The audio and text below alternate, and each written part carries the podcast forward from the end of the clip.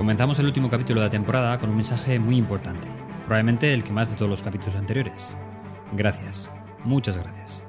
Si has llegado hasta este momento, he de reconocerte que tienes un gran mérito, y te lo agradezco de verdad.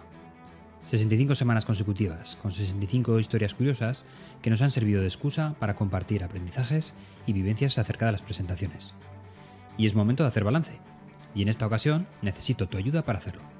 Ya estamos preparando la siguiente temporada del podcast y vuestra opinión es fundamental para definirlo por completo. Formato, contenido, duración.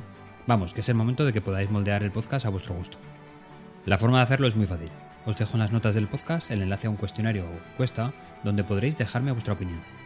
También podéis acceder a través de la página de web directoalmensaje.com barra encuesta. Repito la dirección, directoalmensaje.com barra encuesta. Y en cuatro clics recibiré tu opinión para la mejora del podcast en general. Estaremos de vuelta en septiembre, allá por el día 9, en jueves, como es habitual, y lleno de novedades. Gracias de nuevo por estar ahí. Ah, por cierto, antes de marchar, una cosita más os quería contar.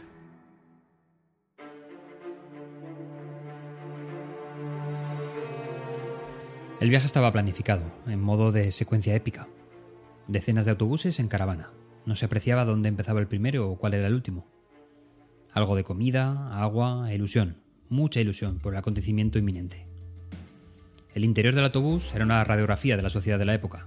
En la parte delantera los mayores, curtidos en miles de batallas, como si la cosa no fuera con ellos. Pero la mirada les delataba.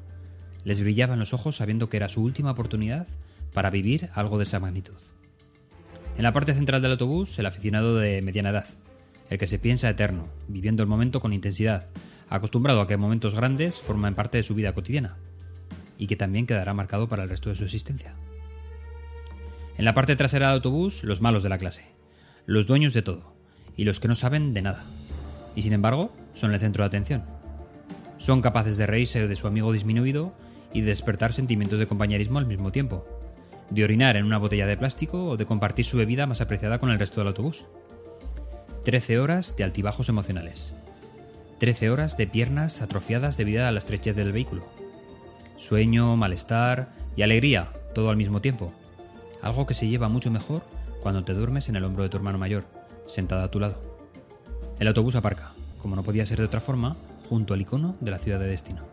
Y allí, a 1078 kilómetros de distancia de nuestras respectivas casas, los amigos se encuentran, como por arte de magia, sin haberlo planificado. El destino guarda siempre estas perlas. Y el resto es historia. El campo de fútbol a rebosar, el partido empatado en la prórroga, todos los jugadores muertos por el cansancio acumulado. Todos no. Hay uno que aún tiene un extra de fuerza, de potencia para empalar un balón de una forma inexplicable.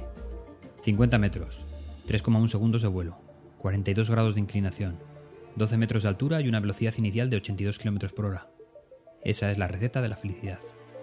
Abrazos, lágrimas y el Real Zaragoza, campeón de la Recopa de Europa.